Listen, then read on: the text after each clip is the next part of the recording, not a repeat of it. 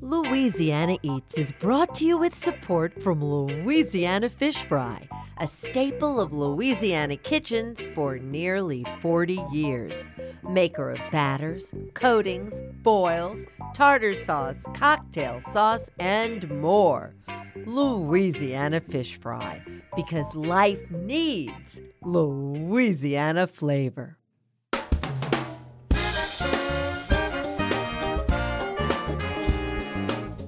From our studios in the Southern Food and Beverage Museum in New Orleans, this is Louisiana Eats.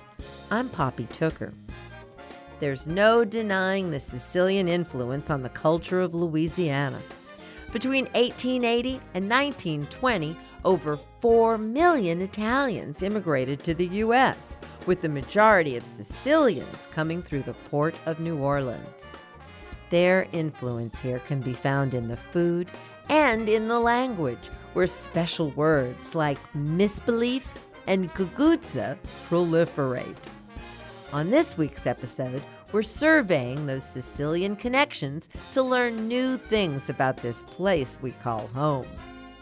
First-time novelist Elisa Speranza joins us with Tales of the Italian Prisoner. Elisa was inspired to write about the prisoners of war housed here in New Orleans during World War II. After Italy switched sides, these former enemies became part of the American war effort and the city's makeup. Then, Liz Williams joins us with memories of her Nana's Creole Italian Table, which is also the name of her latest book. And we'll fully explore the misbelief and the cucuzza, along with the delicious ways we eat them here. So get ready to enjoy some serious Sicilian flavor on this week's Louisiana Eats.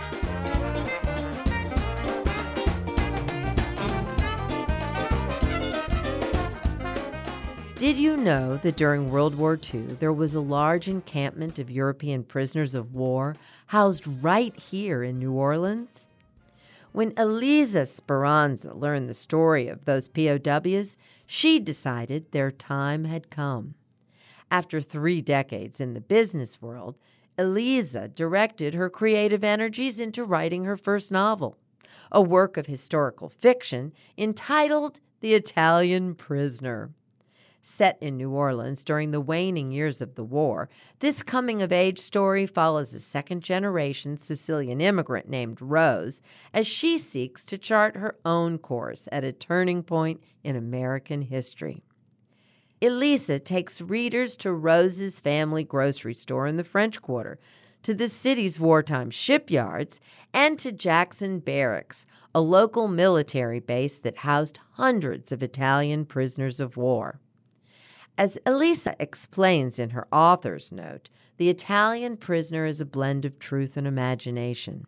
But the events that inspired it are all real, if little known. I asked Elisa, who's not originally from here, though she is Italian, what it is about New Orleans that compelled her to write this novel. I think it's the people. You know, you meet people here who are from all walks of life, and the culture is so rich and so complex, and there's so many layers to it. Not that that's not true in other places, but there's something magical about the way it all comes together here.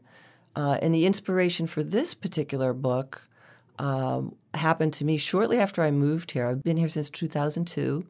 And shortly after I moved to New Orleans from Boston, I met Chef Joe Feroldi, who he and his wife Kitsie Adams used to have K Joe's restaurant in the French Quarter. They now have Lakeview Burgers and Seafoods. But Chef Joe and I were backstage in a green room at some event, and we were talking about grown-up Italian. And he said, well, my family was a little different. My dad was an Italian prisoner of war, and my mom was a local Sicilian girl. And I said, wait, what? Because I, like a lot of people, had no idea that we had Italian POWs in the United States, let alone in New Orleans, during the war. So he elaborated on that and later told me about, growing up in the 50s in the Quarter, and his dad worked at Circle Foods. And, there was just this rich story. And I thought to myself, somebody should write a book about this. It's just a great story. But I was distracted with, you know, a pesky career all the time until I left full-time corporate employment. I didn't have time to really do the research and do the writing. And by then, thank God, no one else had written the book.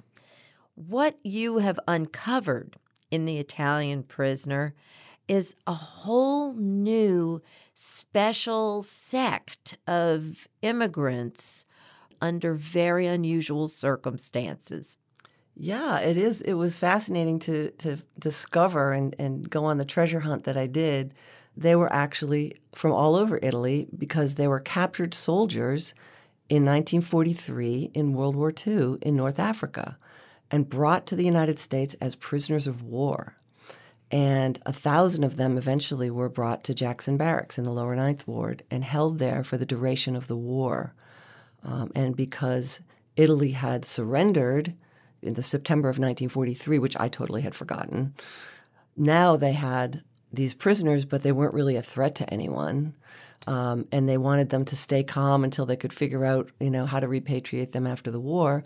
So they reached out to the local Sicilian community here in New Orleans to see if they could interact with them and speak Italian to them and bring them food and comfort. And they got some freedoms and went out to work. And all of a sudden, the young women in the Sicilian community in the French Quarter had some handsome new dance partners. Most of their usual dance partners were off fighting the war. Exactly. So this fresh set of Italian males must have been extremely appealing. Apparently so. And one thing led to another, as you might expect. And a lot of the families would have these men for dinner. They were allowed to go to people's homes for dinner with an escort, a military escort. So a lot of the local families ended up, you know, having these guys as part of their family, literally, after the war. Do you have any idea how many of them went back to Italy and how many of them ended up staying? All of them went back to Italy after December of 45 because they had to be repatriated per the Geneva Convention. And many of them came back with their then wives. So what happened was they had met young women here. And this happened, by the way, in Boston and New York and other parts of the country where there were also Italian communities. But here in New Orleans, there were at least 10 families that I was able to find that descended from these guys and from the local Sicilian women. So what happened was the women had to travel to Italy after the war, get married over there, and then wait for permission to bring them back, to bring their husbands back to America. They needed a sponsor. They needed a job. It was pretty elaborate paperwork involved. But a lot of these young women, they had never traveled outside the country, so they're going over to Sicily to see their family for the first time. That, you know, they're the grandmothers and the aunts and whatnot. There were double weddings happening. It became quite the family affair. Did you find many people who, in fact, from New Orleans were part of this? Yeah, it was great. It was a great treasure hunt, and we found 10 of the local families. There was a family called the Battaglias who had 7 sisters, and all of them made friends with some of the prisoners of war, and 4 of them ended up marrying prisoners of war from Italy. There were also 2 sisters, the Messina sisters, who the 2 of them married 2 other prisoners of war. The Battaglias had a cousin, Felicia Diana, who also married a prisoner of war. So these families were you know, quite interrelated as it came down to the cousins and the next generation and the grandchildren, and it was very gratifying for me and to work with them and track down all these folks and bring them together, which we did a couple times, that was even more fun because some of them didn't know each other in the different families, and they would see pictures of their dads and their grandpas and their moms together at Jackson Barracks and realize that their ancestor had a shared past. Oh, that is so exciting.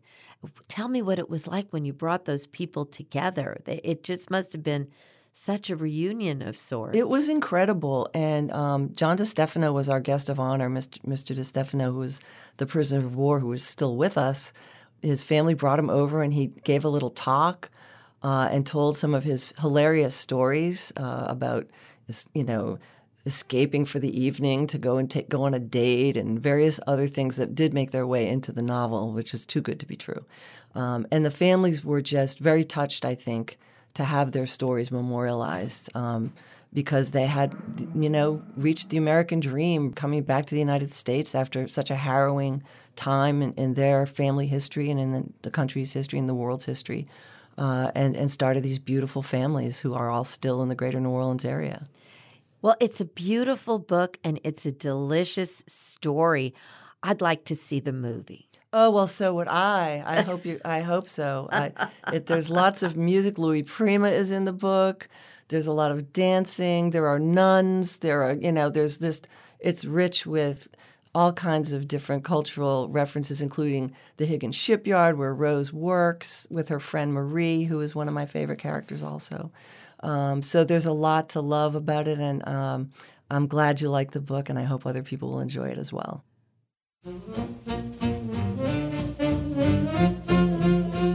That was Elisa Speranza, whose debut novel is entitled The Italian Prisoner. To learn more about her research or hear a playlist of songs featured in her book, including this one, visit ElisaMarieSperanza.com. You'll find the link on our website as well.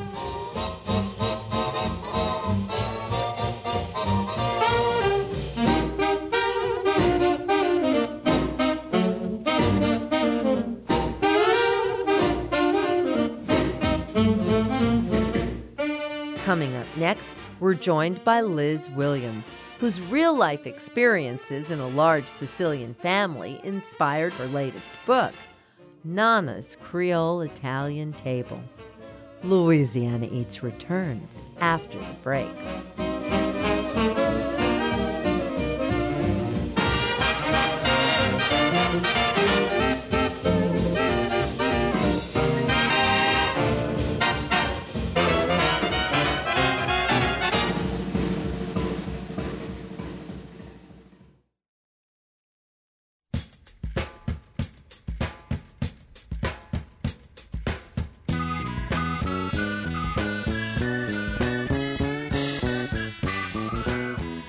Poppy Tooker, and you're listening to Louisiana Eats, edible content for Louisiana food lovers. Louisiana Eats is brought to you with major support from Crystal Hot Sauce, now celebrating 100 years of hot sauce deliciousness. Always made with just 3 simple ingredients: aged red cayenne peppers, distilled white vinegar, and salt. Nothing artificial. Crystal Hot Sauce. Step out of the heat and into the flavor. From Rouse's Markets, synonymous with seafood, straight from Louisiana's waterways. Rouse's Markets tastes like home. And from Camellia Brand, beans done right, a New Orleans tradition since 1923. Camellia is celebrating their centennial with innovations for today's lifestyle. Beans for 2. If a bag of beans is too big for your family, Camellia's New Orleans-style red beans for 2 and Cajun-style white beans for 2 has everything needed for dinner in today's smaller households. Learn more at CameliaBrand.com.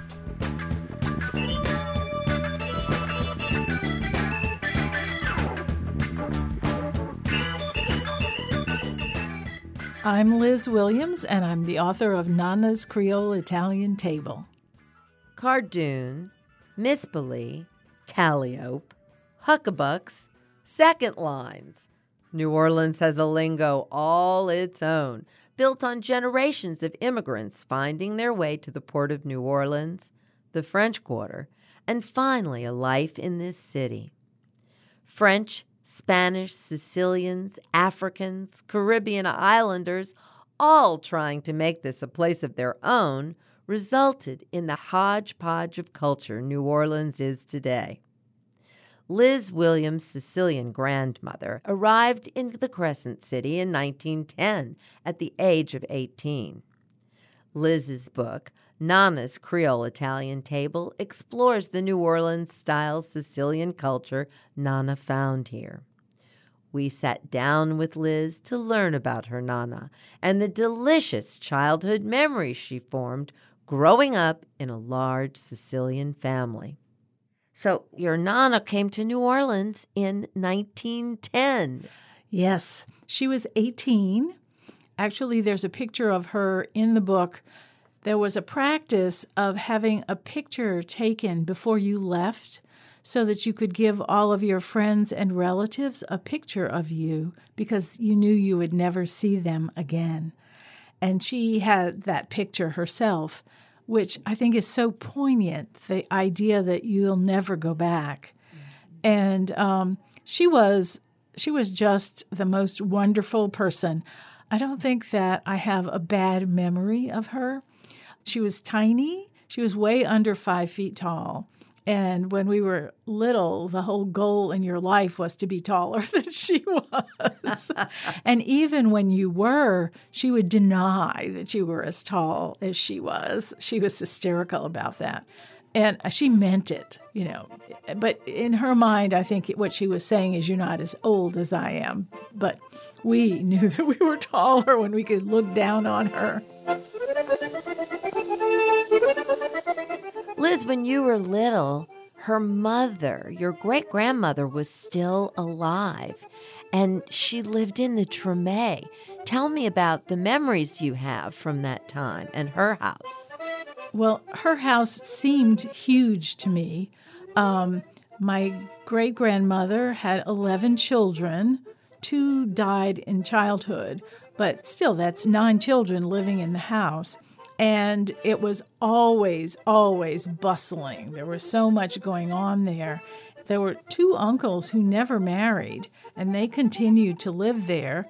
And I remember my Aunt Sarah, who is my mother's next sibling. She and her husband lived there, and they were taking care of my great-grandmother and cooking for the whole household.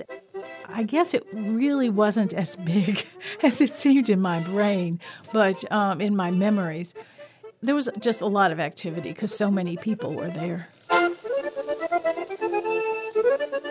When your Nana first married, she just stayed right there with her mom and dad and now her new husband. That's right. That's right.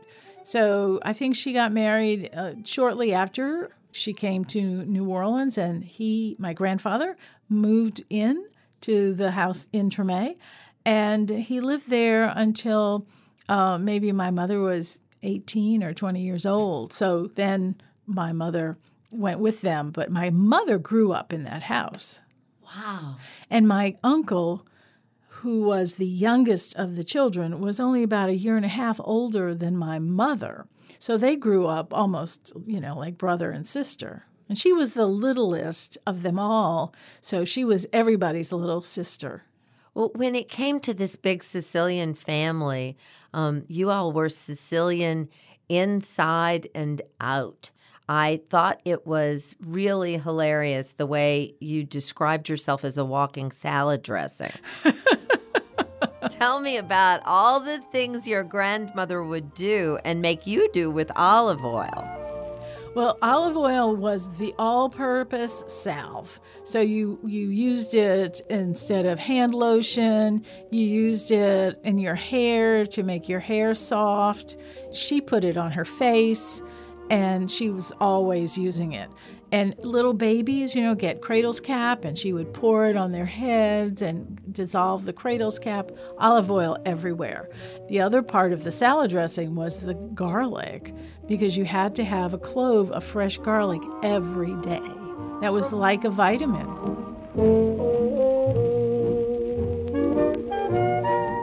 I loved the story about your Aunt Jerry, because once you grew up and became an attorney, somehow stuffed artichokes became currency for your Aunt Jerry. Explain that to me. Well, I did become the family consigliere because I was a lawyer. And so anytime there was any reason to think that they might not understand something.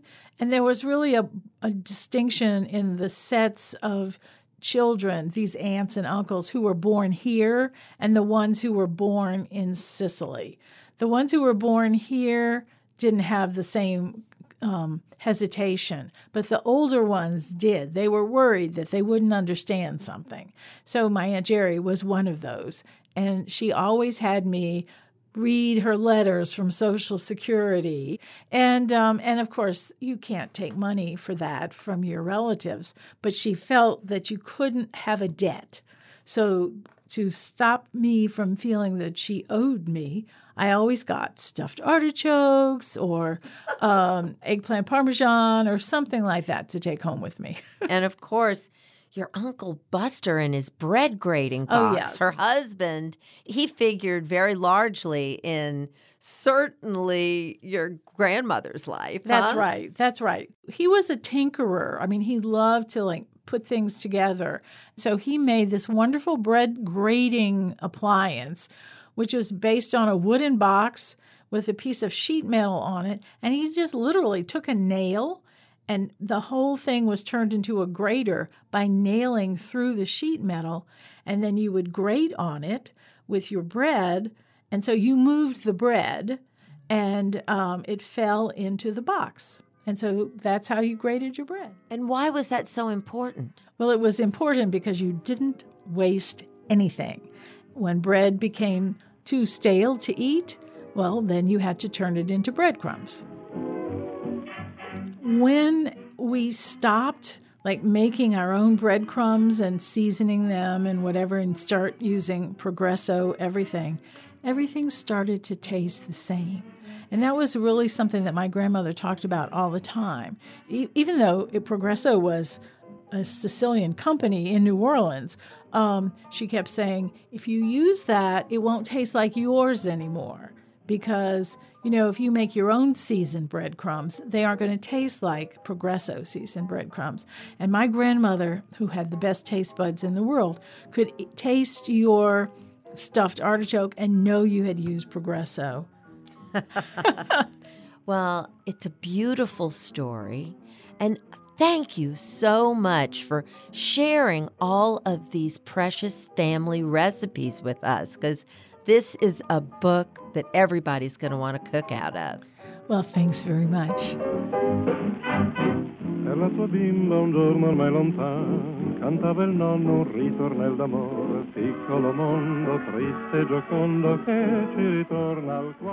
That was Liz Williams, author of Nana's Creole Italian Table. Non far la ritrosa, ma baciami qui, o bambola rosa, dai riccioli d'or, tu sei più preziosa di mille tesori. Laura Guccione is simply a fount of knowledge when it comes to Louisiana history.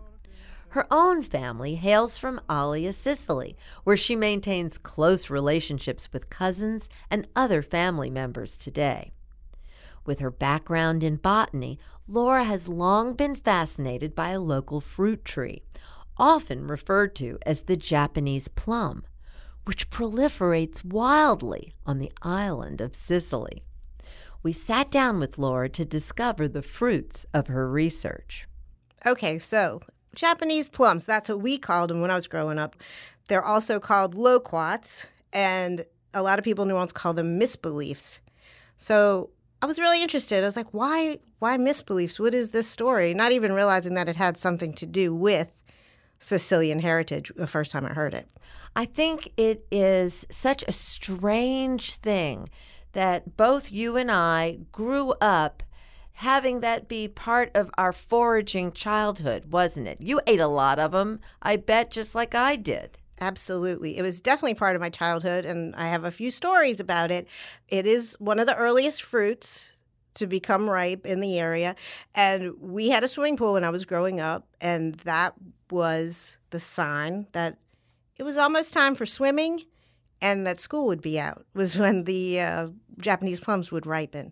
And they turn this beautiful sort of golden yellow, and they're sweet, but they're so funny to eat because they've got those big, shiny, round pits inside. Yep, very shiny brown seeds that are bigger than the fruit. I mean, the seed usually, I think there's like, it comes in different amounts. I think up to 5 seeds in a fruit. And the seeds were part of it for 2 reasons, because we used to spit the seeds, and those are even more fun to spit than watermelon seeds. So we'd spit them in the grass near the pool. And here's another weird thing. So when we were growing up, I haven't heard about this from anybody else, but my family was a little odd. So my dad was a full-blooded Sicilian, and he used to do this thing where when we would harvest them, we'd peel them, and we'd keep the seeds, put the seeds in like a jar with either vodka or Everclear, and over a few weeks, it would turn this brown, warm, amber color, and it would taste like amaretto. We used to call it fake amaretto. Oh, that's but I mean, insane. Amaretto is made from fruit seeds also, so it makes sense. And then finally, recently, I was like, was my family just crazy for drinking that? Or, could we have all died? I mean, I know seeds have poisons in them. And I looked it up, and there is a liqueur in Italy called Niespolino. Wow. So this plant has been confusing people since the early days. Originally, it was believed to be part of the Mispilus genus, which is medlars. And I've never seen a medlar. I don't even know if anyone really eats medlars. What is a medlar? Apparently, it's a fruit that produces in the winter, so that's the good thing about it, because you can have this fruit in the winter. But it has to be rotten before it can be eaten. So in a weird way, I think maybe it's like similar to a persimmon. Uh-huh. So originally, they were thought to be part of that genus, but like in the 1800s, it was changed to another genus.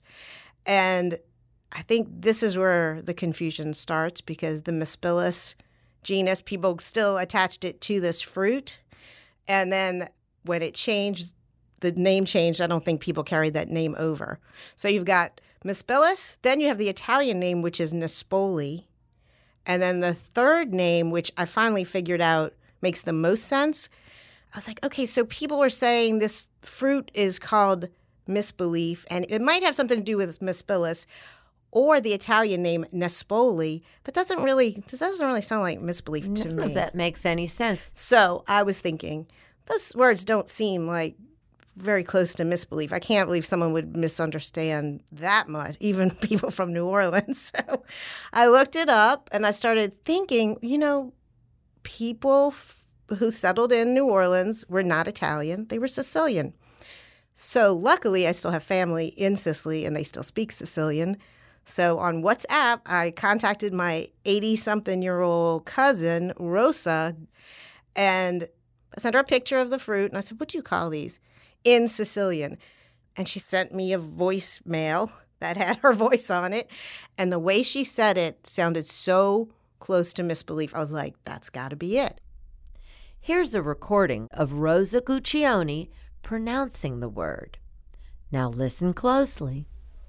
Niespuli. One more time. Niespuli. Sounds a lot like misbelief. It really does. And also, when I was doing my research, I was trying to figure out, because this plant, which only grows in zone 8 and above, so I mean, it's definitely likes our climate. It only grows in like the southeastern United States and the western United States, because it really likes subtropical or mild climates.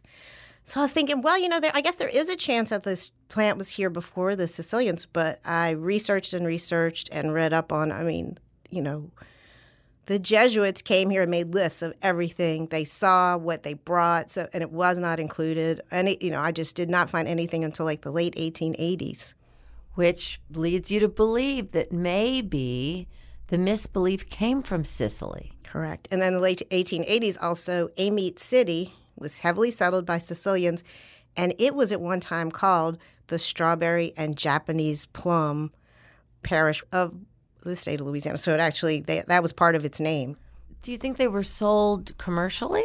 I have a feeling they tried to do that, but they're very delicate. So I don't think it probably really took off. I guess strawberries took off.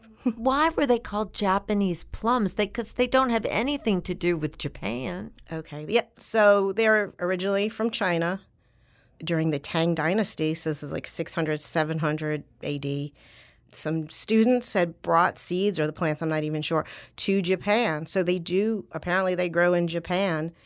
And I guess maybe that jump, maybe that's the first place other people were getting them from. I'm not sure, but they were called Japanese medlars and Japanese plums. Oh, gosh. Even though they're not Japanese and they're not plums. They're all over Sicily, aren't they? They are all over Sicily, but one thing that's kind of sad is they're really disappearing in New Orleans. I have trouble finding the trees these days. There's a blogger, Dee Hollins. I referenced her in my article, and she believes it's because all the gentrifiers are, they don't know what to do with these trees. They're a little messy. They don't eat the fruit, and they just either let the fruit drop and they don't do anything with them, and then they're cutting down the trees. I don't know if that's really true, but perhaps. Laura, thank you so much for shedding this little light on the misbelief, also known as the Japanese plum. Well, thanks for having me, Poppy. It's always great to see you.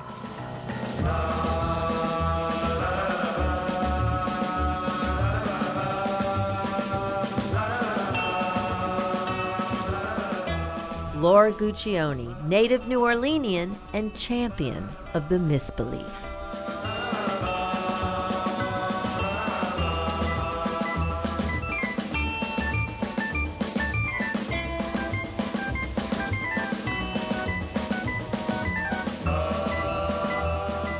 Now that we've solved the mystery of the misbeliefs, what about the cucuzza or the cucuzza?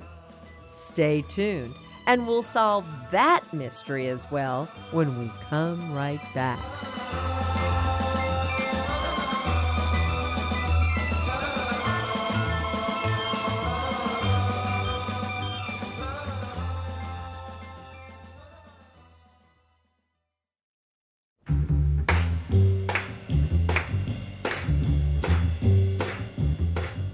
Poppy Tooker, and you're listening to Louisiana Eats, edible content for Louisiana food lovers. Louisiana Eats is brought to you with support from Louisiana Fish Fry, now doing for chicken what they've always done for fish. Fried chicken tenders, wings, sandwiches, and more. Louisiana Fish Fry has you covered with a mix specially for chicken. Louisiana Fish Fry, because life needs Louisiana flavor.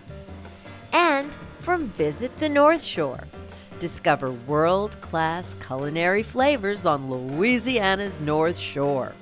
Experience the bounty of the bayou and the rich culture from award-winning chefs, soulful mom-and-pop restaurants, extraordinary bakers, and creative mixologists.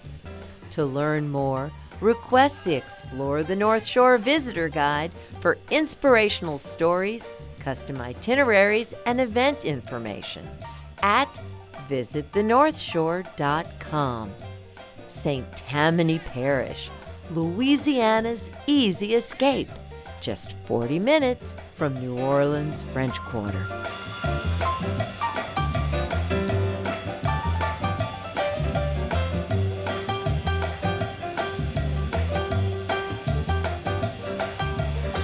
Here's this week's culinary quiz question, brought to you with support from Popeye's Louisiana Kitchen. What is a cucuzza, and how do you grow and cook it? The cucuzza, or cucuzza as some pronounce it, is a summer squash that grows like a weed in South Louisiana, where it's so beloved that every August, there's a cucuzza festival in Independence, Louisiana. They stuff it, they fry it, they make candy with it at the festival. Spelled cucuzza, this vigorous squash comes from a vine that can actually grow up to 2 feet in a single day. The pale green gourd of the cucuzza grows up to 10 inches every day, but remains a narrow tube as it develops. It's usually harvested when it reaches about 2 feet in length. Often, it curves into a winding shape as it grows, but most importantly, it's delicious. You can often find it at farmers markets in late summer and fall. The cucuzza is like most squash. It doesn't taste like much on its own, but is a perfect foil for Louisiana seafood like eggplant or melilton. The skin and seeds are removed before cooking, but don't throw those seeds away. You just need a couple of them to propagate a cucuzza in your own backyard. Plant the seeds in the early spring at about a 1-inch depth in your garden and just wait. When it takes off, that fast-growing squash will give you quite a show. Our friend Laura Guccione was served cucuzza on her recent trip to Sicily, and she shared her family recipe with us. You'll find it on our website at poppytooker.com. I'm Poppy Tooker, and cucuzza squash make for some good Louisiana Eats.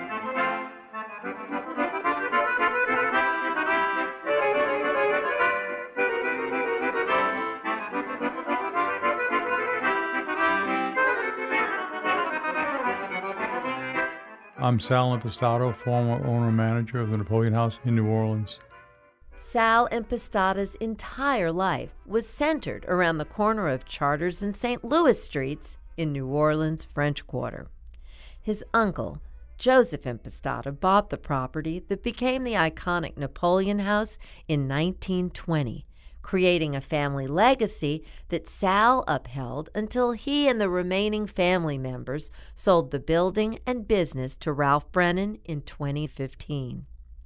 We sat down with Sal to hear his memories of the distinctly Sicilian family business, memories that stretch from early childhood right through the 48 years he personally spent as caretaker of the family's landmark.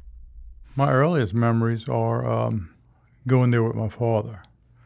I can remember, around 5 years old, my dad taking us to the Napoleon House. At that time, it was quiet, pretty much residential area. He'd do his business, and I would just hang around. Believe it or not, he raised milk goats in the backyard of our residence on Castilleon Street in New Orleans. And I remember he would even bring that goat to the bar, and he would let it eat grass on a small grassy area of the Supreme Court, I think, at the time, right across the street. And we would always go to Montalbano's Deli. It was on St. Philip Street. That space is like imprinted in my memory. Marble-top tables with ice cream chairs, ceramic floor, and big deli case behind there with a big scale. He was always weighing something out. I don't think we ever ate in the deli. We always picked up something to bring home. That was a stop. The French market was a stop. Fresh fruit, always. Also to bocados. Of course. Always to bocados. But that was most of my recollection of the Napoleon House. My dad did not really want myself or the rest of the family, which was my four sisters. He didn't really want us to be around the Napoleon House when it was operating.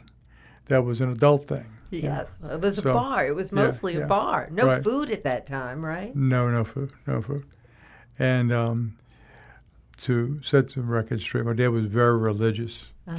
And what he was doing running a bar, I have no idea. He should have been a priest. Oh, well, that's so funny. And if you would run into anybody who is still alive that knew my dad, they tell you the same thing. He would actually preach to you. He would, don't drink too much. Do this, you do this, do that. A very funny kind of a bar owner saying, don't drink too much. Yeah. And what did your uncle do? Uncle retired himself. He retired himself, but he never went away. No, I think I remember him saying he retired himself at 50 years old, and lived upstairs with my aunt over 50 years. Did he spend time down in the bar? All the time. Oh, okay, so he retired, but he never really went away. He lived upstairs. Right. I'll tell you something about my uncle. My uncle lived to be 100 years old. Wow. Part of his breakfast was a shot of wild turkey, 101, and a glass of orange juice. Everything was always fresh. My aunt was always, cooking. everything from scratch. And on the other side of the patio of the Napoleon House, there was a fig tree. Uh-huh. And my uncle at 85, I can remember, walking that wall to go pick figs, walking the top of the wall. Oh, my gosh. To go pick figs, and my aunt screaming at him, come down from there. Well, he finally stopped that.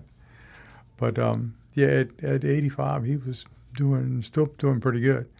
But my dad, like I say, he ran it to best he could. He didn't really want to be in the bar business. At one time, there was talk about him selling it, and I'm not sure what changed his mind. When was this that he was? He passed away at 60, so this was probably in his 50s sometime. So your dad didn't want his children to go into this business, huh? No. Well, how did that happen? In fact, he sent me away to a seminary summer camp for a week. I said, no, that's not for me. So.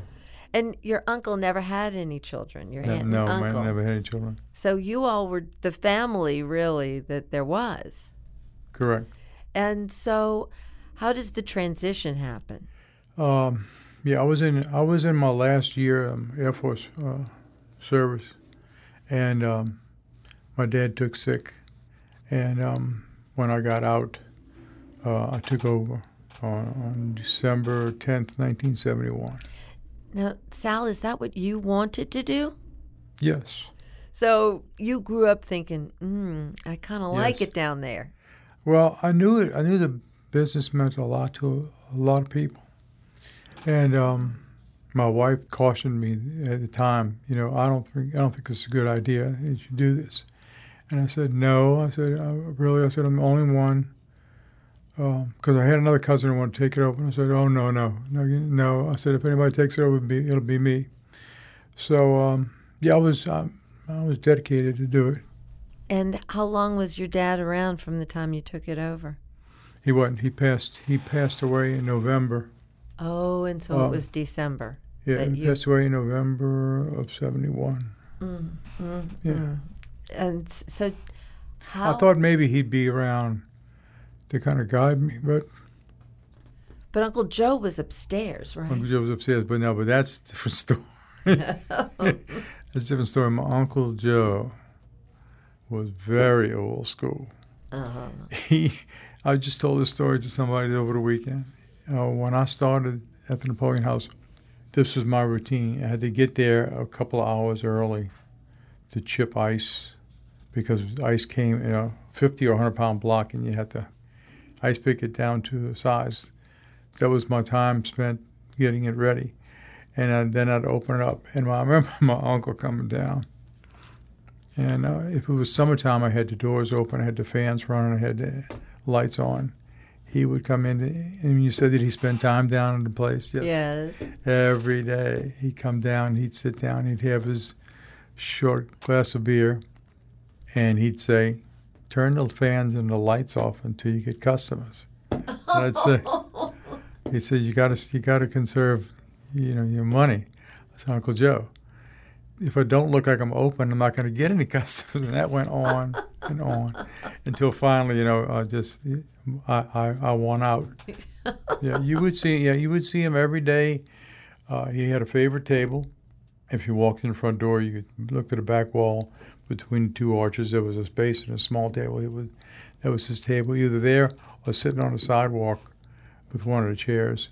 But there was one time you know the stairway in Napoleon House. Yes, very well. So it's 3 flights plus the attic stairway. Well, he and I used to climb that stairway often, and. At one time, and I can't remember what year or how old he was, but I think it was somewhere in his 90s, we approached the stairway. And he stops and he grabs my hand. And he said, I made my last trip. You go get it. And that was it. He never went back up. Oh, gosh. What a lovely memory. What a special man he was. What do you miss the most? I was there 43 years, and the routine I kept up, for me, it really wasn't strenuous. Now, sometimes it got really mentally strenuous on some occasions, but I liked the pace I kept. I liked the people. You know, as you mature, your knowledge expands. Either you're in books or you're taking it in from other sources. And my other sources was all the people around me. Mm-hmm. Mm-hmm. And characters. Correct. Lots of characters. You had characters working for you, and you had characters as customers, I know. Yeah. I always said the only business that had more characters than we had was Whitney Bank. They had to change money somehow, or exchange money. Well, Sal, this has been such a treat to share all of these memories with you. Is there anything else that you want to make sure that people know or remember about the Napoleon House and the Impastatos? Going back to my uncle, and I have to relate back to that because my dad wasn't around that long. Mm-hmm. But my uncle pretty much guided me through a lot, and you know, if it wasn't for him working hard and in the beginning to buy the place, you know, none of us would be here. I know I'm getting emotional, but I do regret losing the place, selling the place. But it was necessary at the time, you know. It's taken me a lot of years to continue to get over it. I don't think I fully will, but it'll be in my family forever.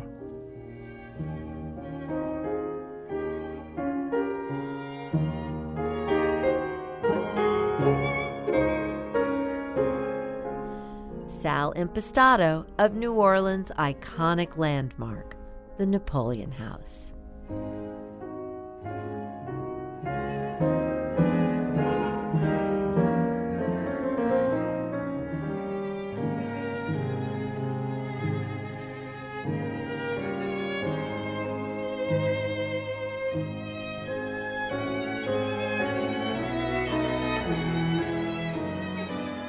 That's it for this week's edition of Louisiana Eats, edible content for Louisiana food lovers.